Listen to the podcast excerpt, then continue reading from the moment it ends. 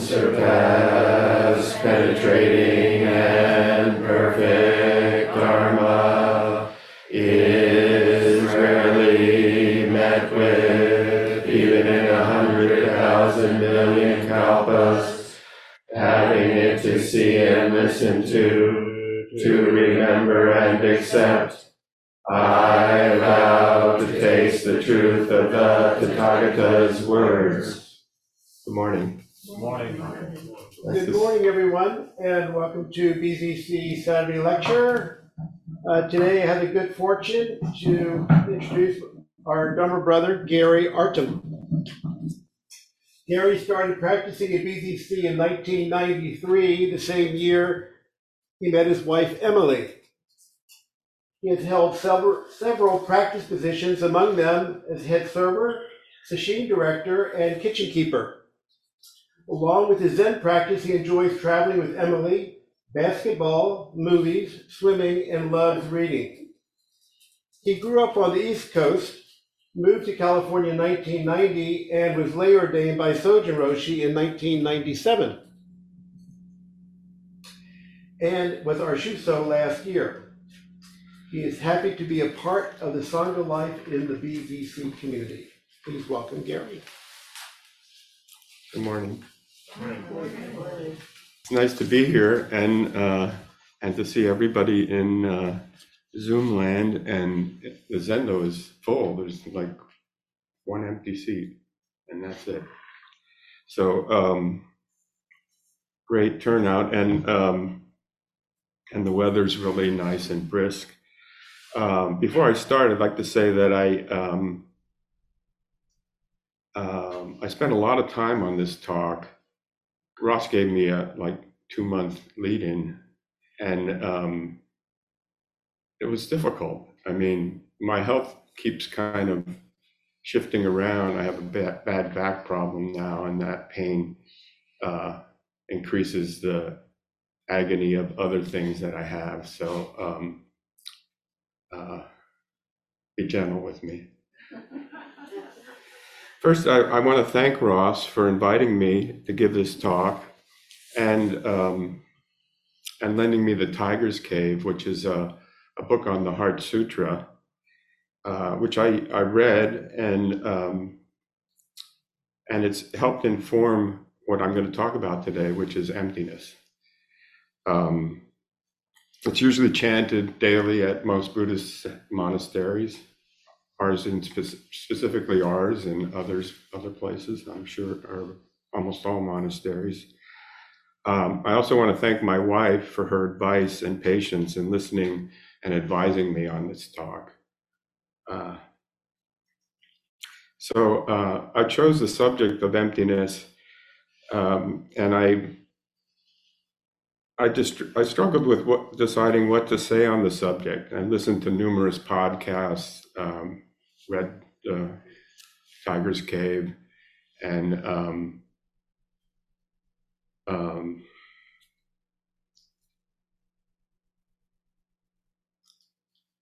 uh, it, it was hard because it, it, it has so many so many ways you can look at it. So you know, in talking with one of the senior students, he he he suggested, you know, I just narrow it and choose one aspect of it. So um, I'm mostly going to speak in regards to a Zen practitioner.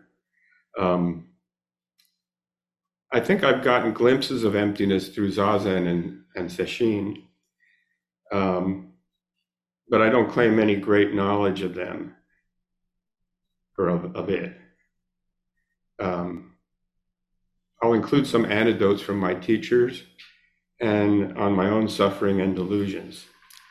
So it starts with a 35 year old man who wanders into Berkeley Zen Center. He's arrogant and challenges who would be his teacher. He sticks around. He doesn't know why, but he does. He continues to practice because he likes meditation, and a meditation hall reminds him of a basketball floor. He tries to no avail to impress his teacher. As time passes, he does more and more, but nothing moves the teacher. So to lighten things up, here's a joke that I think is kind of appropriate. Um, a man is distraught and goes to his psychiatrist and says, Doctor, you got to help me. The doctor says, Sure, what's the problem? The man says, It's my brother. He thinks he's a chicken. The man said, um, The doctor says, No problem, just tell him he's not a chicken. The man says, I would, but I like the eggs. I may have told this before, but anyway, the joke seems appropriate to me because it, it kind of shows um, the delusion of both the man and the brother. You know, they're both feeding each other's each other's delusion. So be careful what you take away from my talk. Maybe. So some definitions on, I, you know, I, I, most people in their talks, I notice they, they, they spend time defining terms and things like that. So I thought, well, let's get some definitions of, of emptiness from people who have practiced for a while. And um, first, the Western de- definition, uh, Webster says, um, drink something.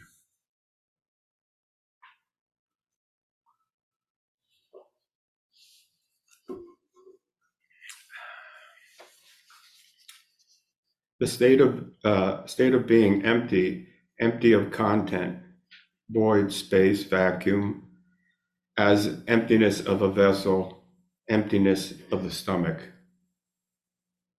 From the tiger's cave, it says, or, or has a, um, a definition as to have a taste of the world of emptiness, you must make at least some effort to separate ourselves from the world of relative values. I think he's pointing out that um, the duality of judgments, whether something is good or bad, enlightened or unenlightened, et cetera, et cetera. We need to drop, drop, and look at reality in its raw, non judgmental form. That's my comment on it.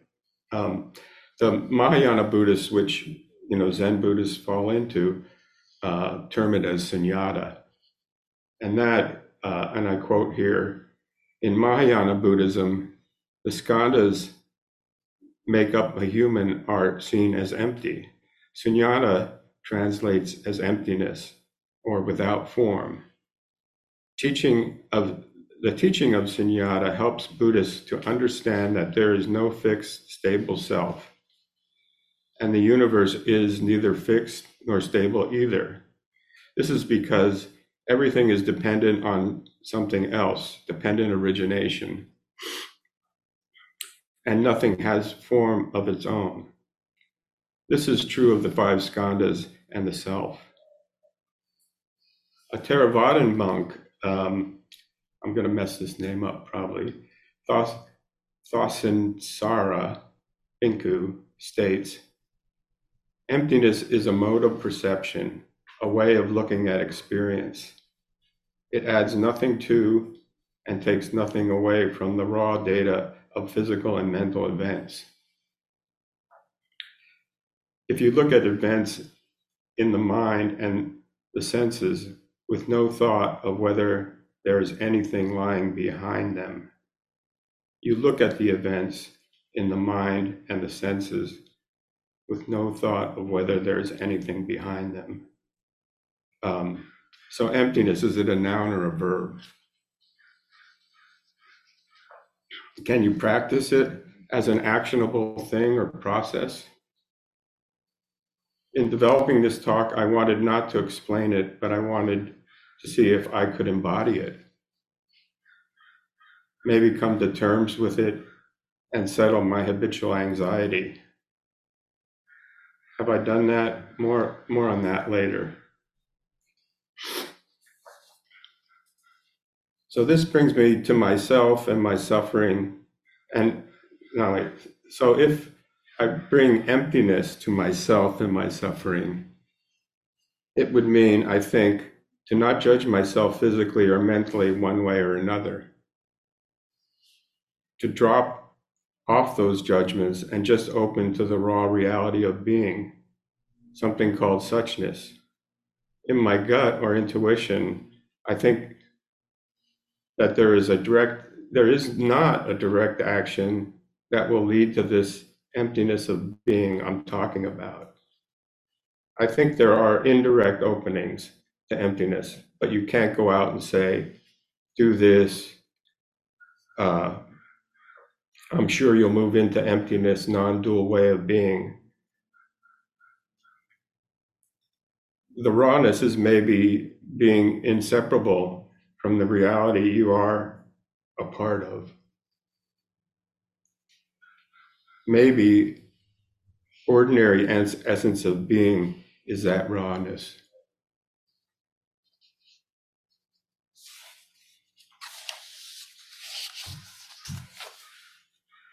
So in the Heart Sutra, Shakyamuni says to Shariputra that the five doors of perception are ultimately empty. No form, no feelings, no perceptions, no consciousness, no eyes, no ears, no nose, no body, no mind, no, no, no. He negates everything. And when you're ready to say all is null, void, he turns around and says, form is form, emptiness is emptiness. In a in a dokusan with Sojun Roshi, I asked him, "What are the pillars? Um, what are the core pillars of Buddhism?" And he said, "Non-clinging and impermanence." Um, we teach the the uh, the three seals uh, here at BZC, and I think well, impermanence is one of them. The non clinging kind of works with no self. So the three pillars are impermanence, no self, suffering, and nirvana. Impermanence, meaning there's nothing uh, that's eternal and nothing that is independent of something else. No self is there no, there's no abiding self and suffering, there is sorrow even when there is joy. I can attribute to that, or I can attest to that. Um, when I was like a teenager, I could play basketball all day long. By the time I was 20, I could play one one game a day, and then I started running, and then I could run five, uh, one mile, then two miles, then five miles, then my knees started to go, bone on bone. I had to give up running. Now I'm swimming. So, knock on water, I hope I, I can keep swimming. And as far as nirvana, I, I can't say much about that. I think somebody else has to tackle that. Um, the non clinging and impermanence seems to resonate with me as an element of emptiness. Impermanence being a catalyst for non clinging. And how do I see that? You have to um, drop your stories about someone or something to truly see them or it. Form is emptiness, and yet their story is, in a way, real. Form is form. Excuse me, I have to blow my nose.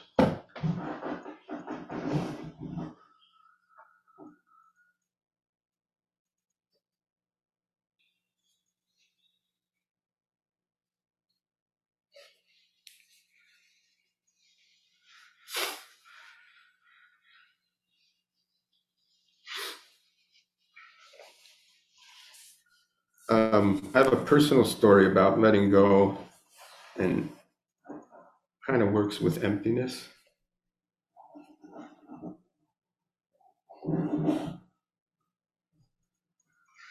Um, once, when I was in a, a, a Toyota dealership uh, getting a tune up or something, I was sitting in the waiting room.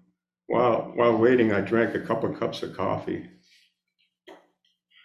It was nice and relaxing So anyway, after all that coffee, I had to go and, and I found the men's room and went in and stood at one of the three urinals. I finished, zipped up and washed up, then turned and turned the handle of, I'm reading this, the door to leave, locked. What's up with that? I tried again and then started banging on the door. Boom, boom, boom, boom. Let me out, let me out. Um, panic set, panic set in. What to do? I paused, stepped back, and looked to my right and saw another door. I was trying my hardest to get in the uh, storage room door, and right next to me was the exit door. I don't know how many times I've been at the wrong door and the right one was right there. The, the day I walked from Kaiser Head and Neck Department after being told I had a large cancerous tumor on the back of my tongue, I held my I, I held on to my wife and felt unreal, dazed. Having coffee at one of those street side cutouts, not knowing where firm ground is, is the kind of emptiness of is that a kind of emptiness of being? I don't know.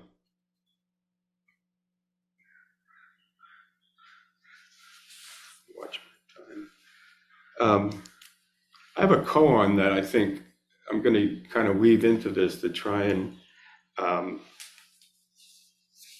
try and help some. Uh, this is from uh, the Gateless Gate, case 46, which everybody's pretty familiar with. Um, Master Sekoto says, How do you step forward from the top of a hundred foot pole? Another eminent master of old said, Even though one is sitting on top of a hundred foot pole has entered realization, it is not yet real. He must step forward from the top of the pole and manifest his whole body throughout the world in 10 directions. Here, I think Sekoto is teaching that emptiness is all well and good at the pinnacle of your awakening, but that's not it. It's not clinging to that place, that state, letting go of what what's next, letting go for what's next and getting back in the flow, not settling.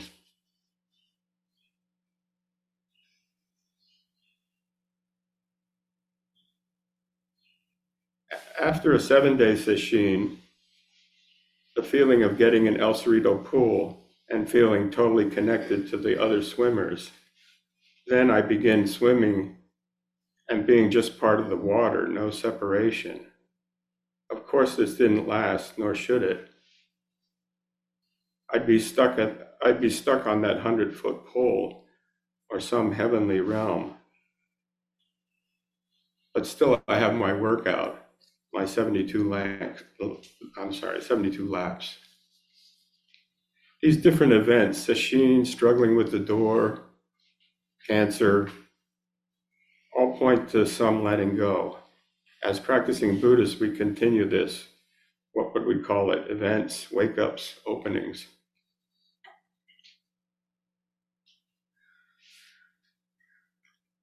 Okay, now I'll, I'll ask you, let's Let's stop for a moment now and ask you to let go of what you think of me and this talk.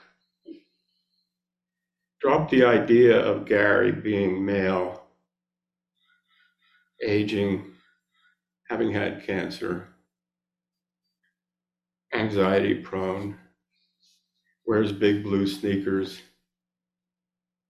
married to Emily, travels a lot,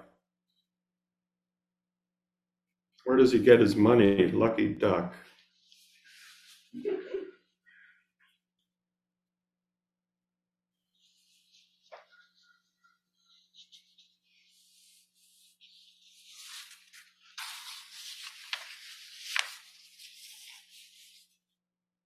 Can you just see me as is? It's not so easy. We tend to attach to stories about each person maybe a bigger question is can I see myself as is? Dropping the story of being stories and being okay with the simple problems that aging poses, or maybe not so simple. Not making them a big problem in my head and just seeing them as another view, the scenery of life in all its stages. Anyway, you get the idea seeing seeing just seeing, hearing just hearing. It's not easy. Attaching to story usually keeps coming up. I'm not saying that story doesn't exist. I'm just saying that it's not it or all of it.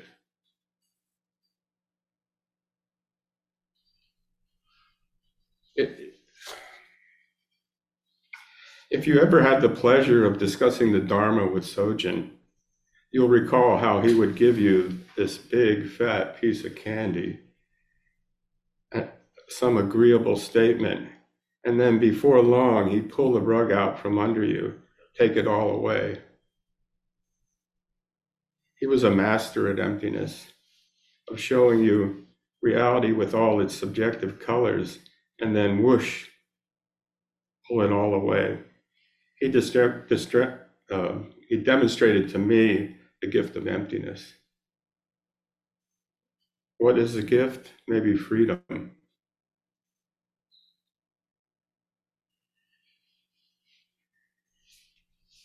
Now I have this sciatic back pain that's persistent. My training here with Sojun was to find the edges of resistance and test to see if I could lean into them and not be controlled by them. I developed that attitude, but with this back pain, it doesn't work. I have to listen closely to my pain and fatigue and try to soothe it, an act of love, acceptance of myself. I'm still stuck in self denial and am struggling. An image of myself as weak leaks in and is hard to accept. This doesn't help. I'm beginning again and needing to let go. Here's a quote from Suzuki Roshi. I quote, The thing itself is emptiness because you because you add something to it, you spoil the actual reality. So if you don't spoil things, that is to empty things. When you sit in shikantaza, don't be disturbed by sounds. Don't operate your thinking mind. That's difficult. This means not to rely on any sense organ or thinking mind and just receive the letter from the world of emptiness. That is shikantaza. End quote. what does he mean? I think Roshi is saying, don't make one into two or four into five. Just let one be one and accept your difficulty and your wake up call. I just I put together a few views of what I think of as um, like moments into emptiness.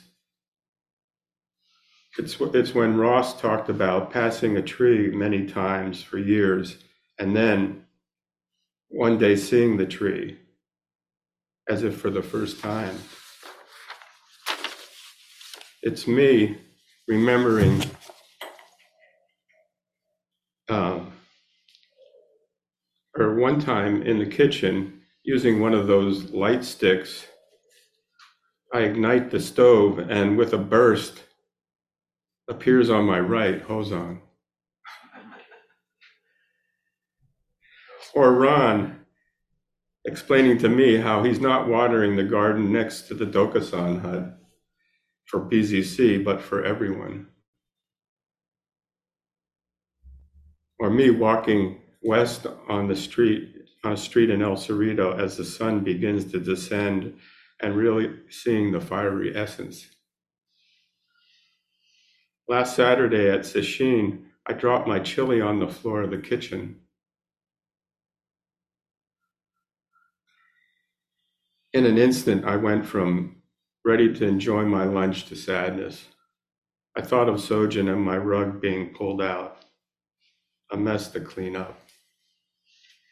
These are examples of mindfully letting go to what is there. I think these glimpses come and go, you can't hold on to them or bring them on, nor some of them would you want to, like dropping the chili.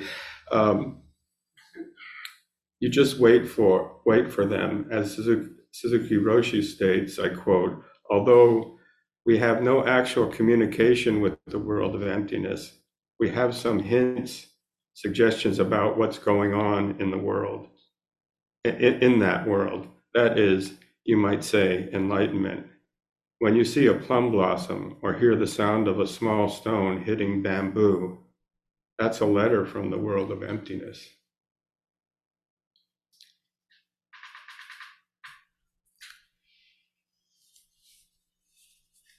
Uh, let's take a step back and question if emptiness is something humans can actualize. I think I keep saying this. Maybe emptiness is not something or some way of being, but is all of reality, a circle. And as a student, you get a glimpse of it, and then out of fear and ego, you snap back into the small I. Maybe if we follow the path of emptiness being all of reality, we are already in it and have nothing to do that would have us realize it. Going further with this nothing to do, maybe to see it, for some of us, we need to do a lot of nothing to do to be that suchness. Brad Warner explains emptiness in Don't Be a Jerk and other practical advice from Dogen, Zen's greatest Zen master. He said he states, I quote, emptiness is is in Buddhist terms doesn't mean nothingness. It means that every single thing we encounter, including ourselves, goes beyond our ability to conceive it. We call it emptiness because nothing can ever explain it. Reality itself is emptiness because we can't possibly fit it into our minds.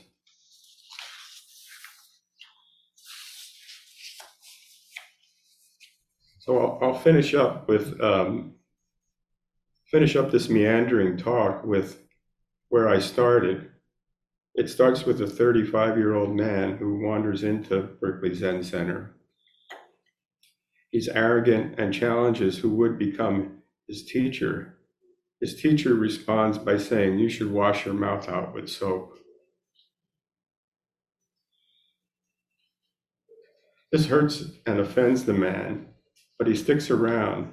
As time passes, he feels there is something there, something warm and comforting deep about the abbot. He tries to no avail to impress his teacher. As time passes, he does more and more, and nothing moves the teacher.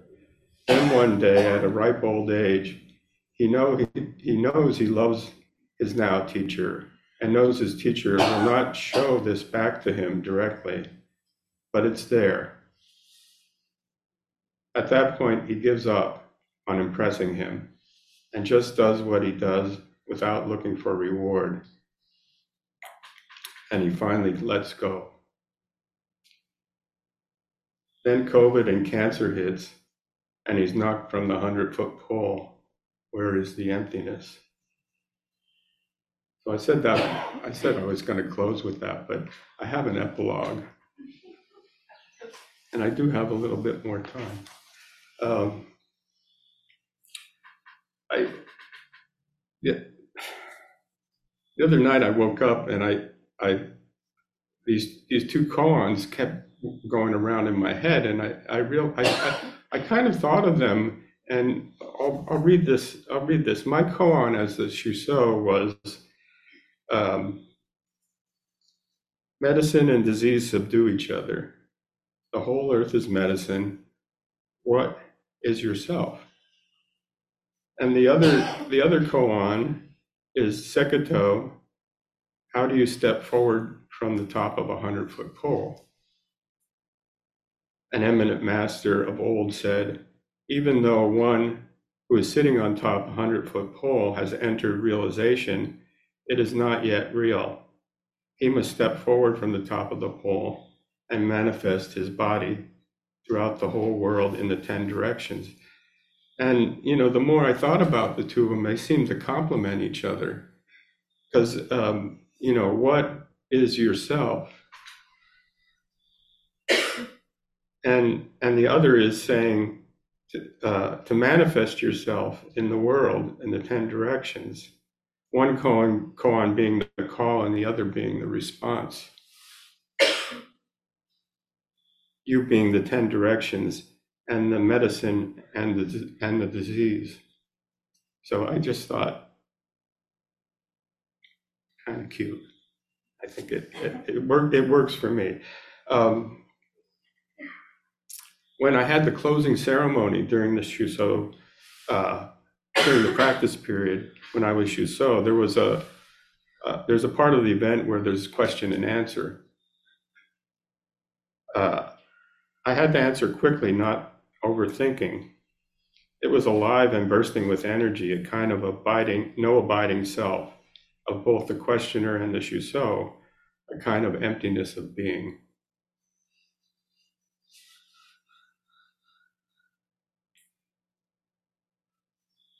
So I, I read this talk to Emily several times, over and over, and she said, Where are you and your feelings in this talk? What is the raw you? Can you show yourself more? I'm sad and stuck, struggling with anxiety, depression, and trying my best not to give in to feeling sorry for myself. I'm hoping my, my rawness came through. I spend my days exercising at the pool visiting with friends and trying to navigate big medical systems and sitting zazen. And yes, sometimes I pray for help. Any questions?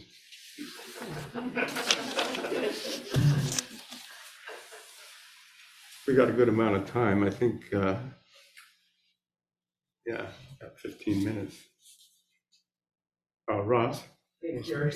and Preston. Um, for me, I think all that's a prayer for help. Sitting, swimming, exercise, all that stuff. We're all, it doesn't look like prayer, but for me it is. We're all doing. it thank Should, should I, did everybody hear that in Zoom land? repeat it. Uh, Ross, correct me if I'm wrong, Ross, uh, he, he said, um, every, everything that I said at the end, the last paragraph, um, is a prayer, It's all prayer. It's all prayer. medicine. all prayer and medicine. Uh, Preston, I um, really enjoyed your invitation to let go of any stories I have about you and experience the Gary. And I was wondering if um, there are any particular stories that come to mind that you have about yourself, maybe recently, that feels especially sticky.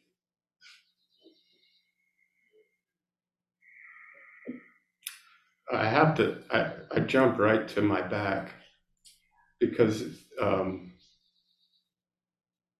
I don't know if you've ever had persistent pain where you, you get up and the first, you know, you, you, you kind of struggle to get up. So it's like, um, that's a sticky, a sticky story for me. And I haven't figured out how to get up, how to get up without pain. And, um,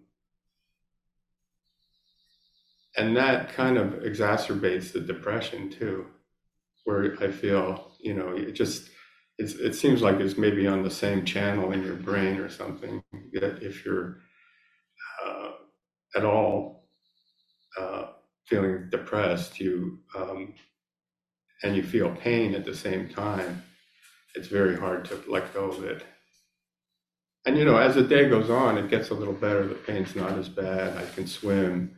I walk pretty freely, but you know, I, I found that I can't, um, um, I can't sit like this for long, long periods of time anymore. I have to keep changing positions and I can't lay on my back. I have to lay on my stomach, which is kind of weird.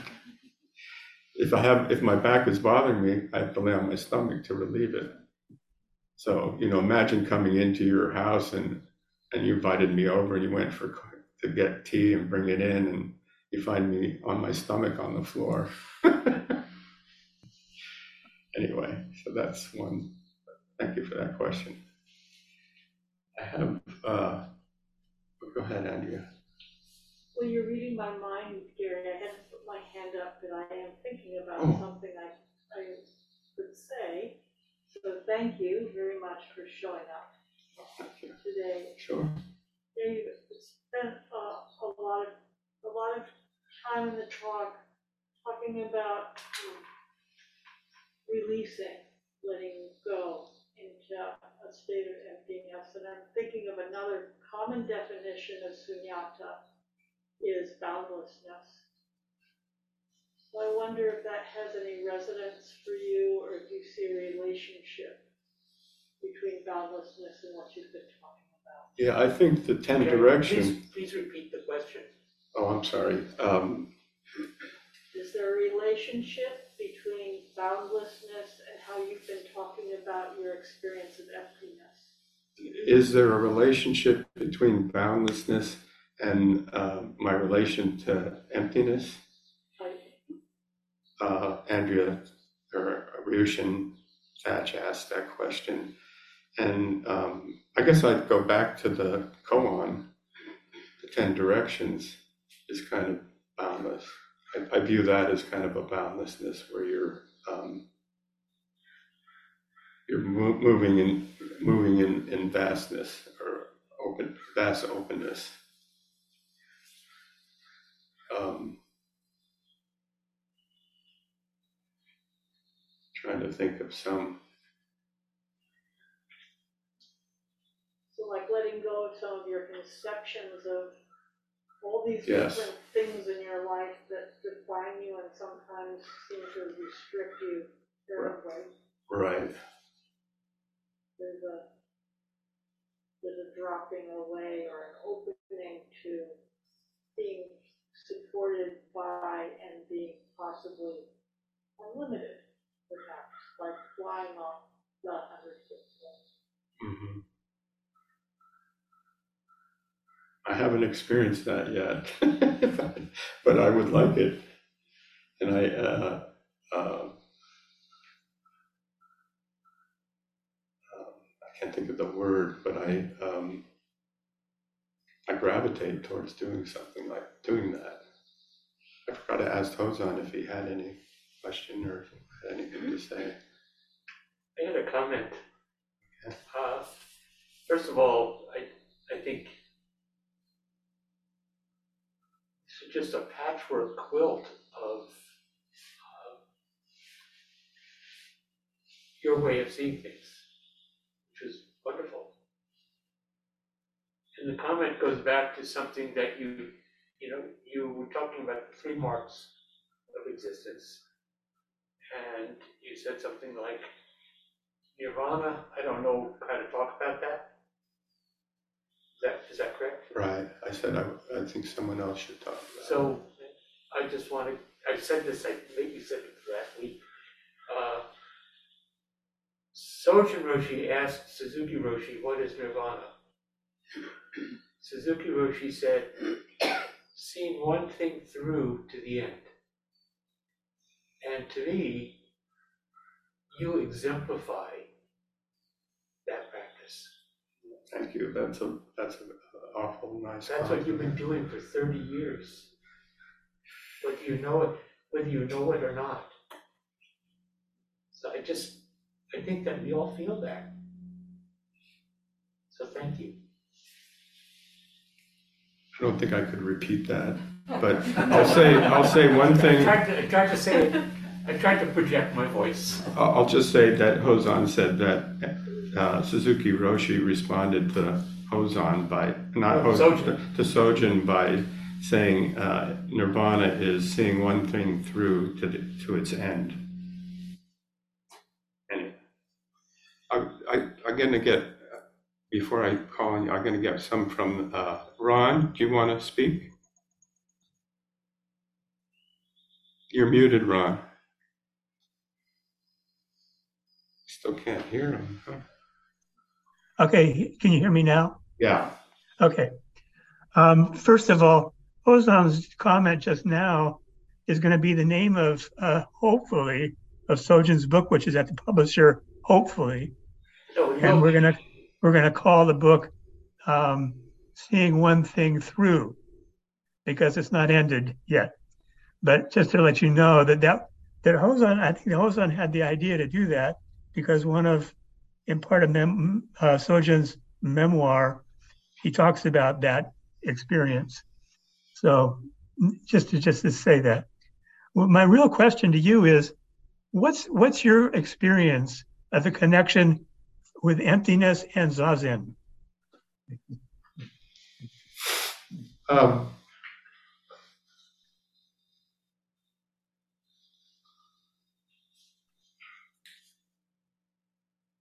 I, I kind of feel that I, I experience it um, more directly the longer, during the longer periods of, of practice when we do sesshin. And I don't feel like, and, and, and kind of like Suzuki Roshi said that he, he, he sees them, sees it as a, a letter from emptiness. It's not something that I can do, that I can, it's something that, that, um, that visits me.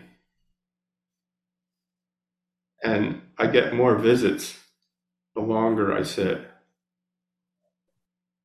I don't know if that's a good answer, or I don't, that is an answer to your question is like that, that's what my connection, or what I feel is my connection with emptiness. How does the visit feel to you? How does it feel to me? Yeah. Beautiful. What's that? mean? I don't know. Beautiful. Why?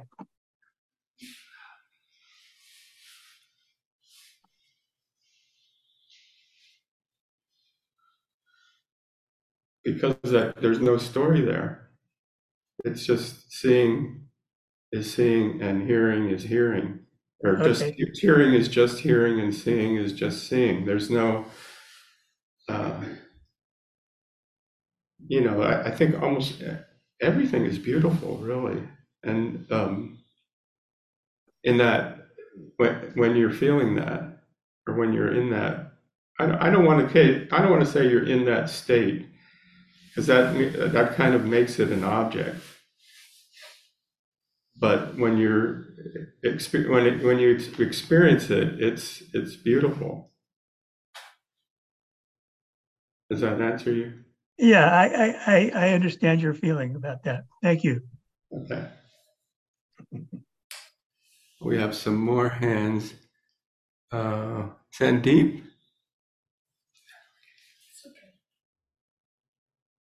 Gary. Can you hear Hi. me? Hi, Sandeep. Hi, can you hear me? Yeah. Oh, great. I loved your talk. It moved me to tears. Your rawness, your authenticity came through, and I feel like I really, I really, truly appreciate it for being so vulnerable. Oh, Uh, thank you. and what your talk spurred within me was um, Isn't the taste of plums so wonderful in peak season? And I feel like you just get the flavors when things are as it is from nature. It's such a beautiful offering, and it's kind of inspiring me to be the same. And it, I feel like it's on par with you about just being as it is, or accepting things as they are without adding a story. Mm. So I really thank you for that. And I wanted to ask is appreciating the flavor of things as they are, manifesting the whole body in 10 directions, Can you repeat that? Just say yes. Okay. Um, uh, uh, um, uh, Jeff or Barbara?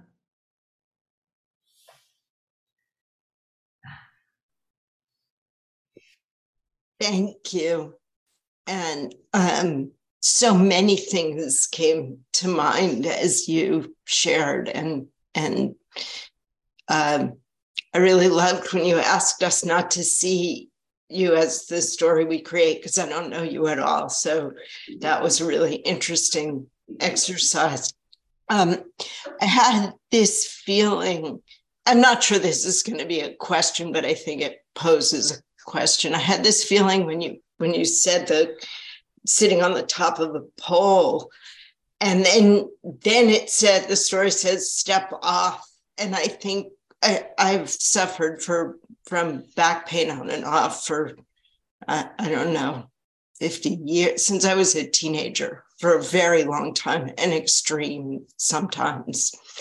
And one of the ways that I think the Heart Sutra has helped me is by not identifying the pain as anything other than what a sound might be.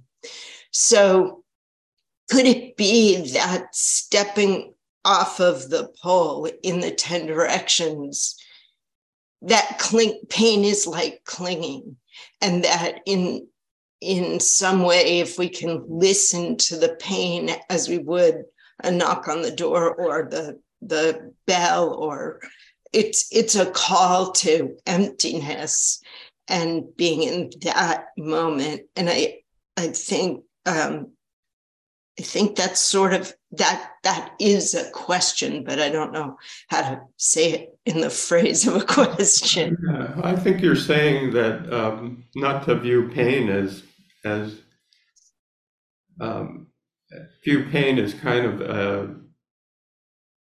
um,